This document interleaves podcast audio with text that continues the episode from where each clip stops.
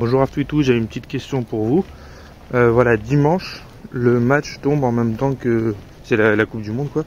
Le match tombe en même temps que l'allumage des bougies. Et je voulais savoir euh, si c'était possible, euh, si c'était une raison valable de décaler un peu l'allumage. Shalom Vracha Tzadik, c'est une excellente question que tu poses et je remercie le ciel, Baruch HaShem, de nous mettre face à cette grande question, puisqu'il ne faut pas oublier que le football n'est qu'un divertissement, tandis que les mitzvot de la Torah sont une ordonnance divine, où énormément de remèdes se trouvent à travers cette fête, où, Baruch HaShem, nous avons gagné à main haute une très grande victoire, grâce à Dieu, face à cette terrible assimilation qu'étaient les Grecs, de par leur beauté et leur divertissement.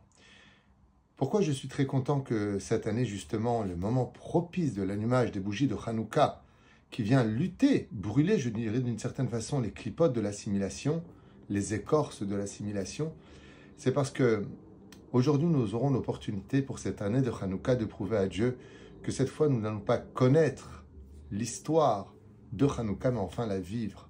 C'est-à-dire que nous avons l'opportunité de dire à Dieu, n'oublions pas que le football et que tous ces sports euh, venus d'Afrique, de la Grèce, eh bien, ne sont que des sports grecs. Même si pour nous ce sont des divertissements, il n'y a aucun interdit de regarder un match de foot dans l'absolu.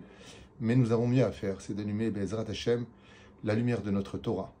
Mais la reine, il est évident qu'il n'y a pas lieu de repousser, même si selon la loi juive, on pourrait allumer les bougies de Hanoukka jusqu'à l'aurore, il n'y a pas lieu de le repousser en aucun cas pour une histoire de personnages qui couraient après un match de foot, surtout que tout ça est facilement rattrapable avec euh, tous les réseaux sociaux et réendifférés, tandis que l'allumage de Hanoukka n'est pas rattrapable. Dans tous les sens du terme, il serait temps d'arrêter de connaître l'histoire de Hanoukka, mais d'avoir l'opportunité de la vaincre comme cette année.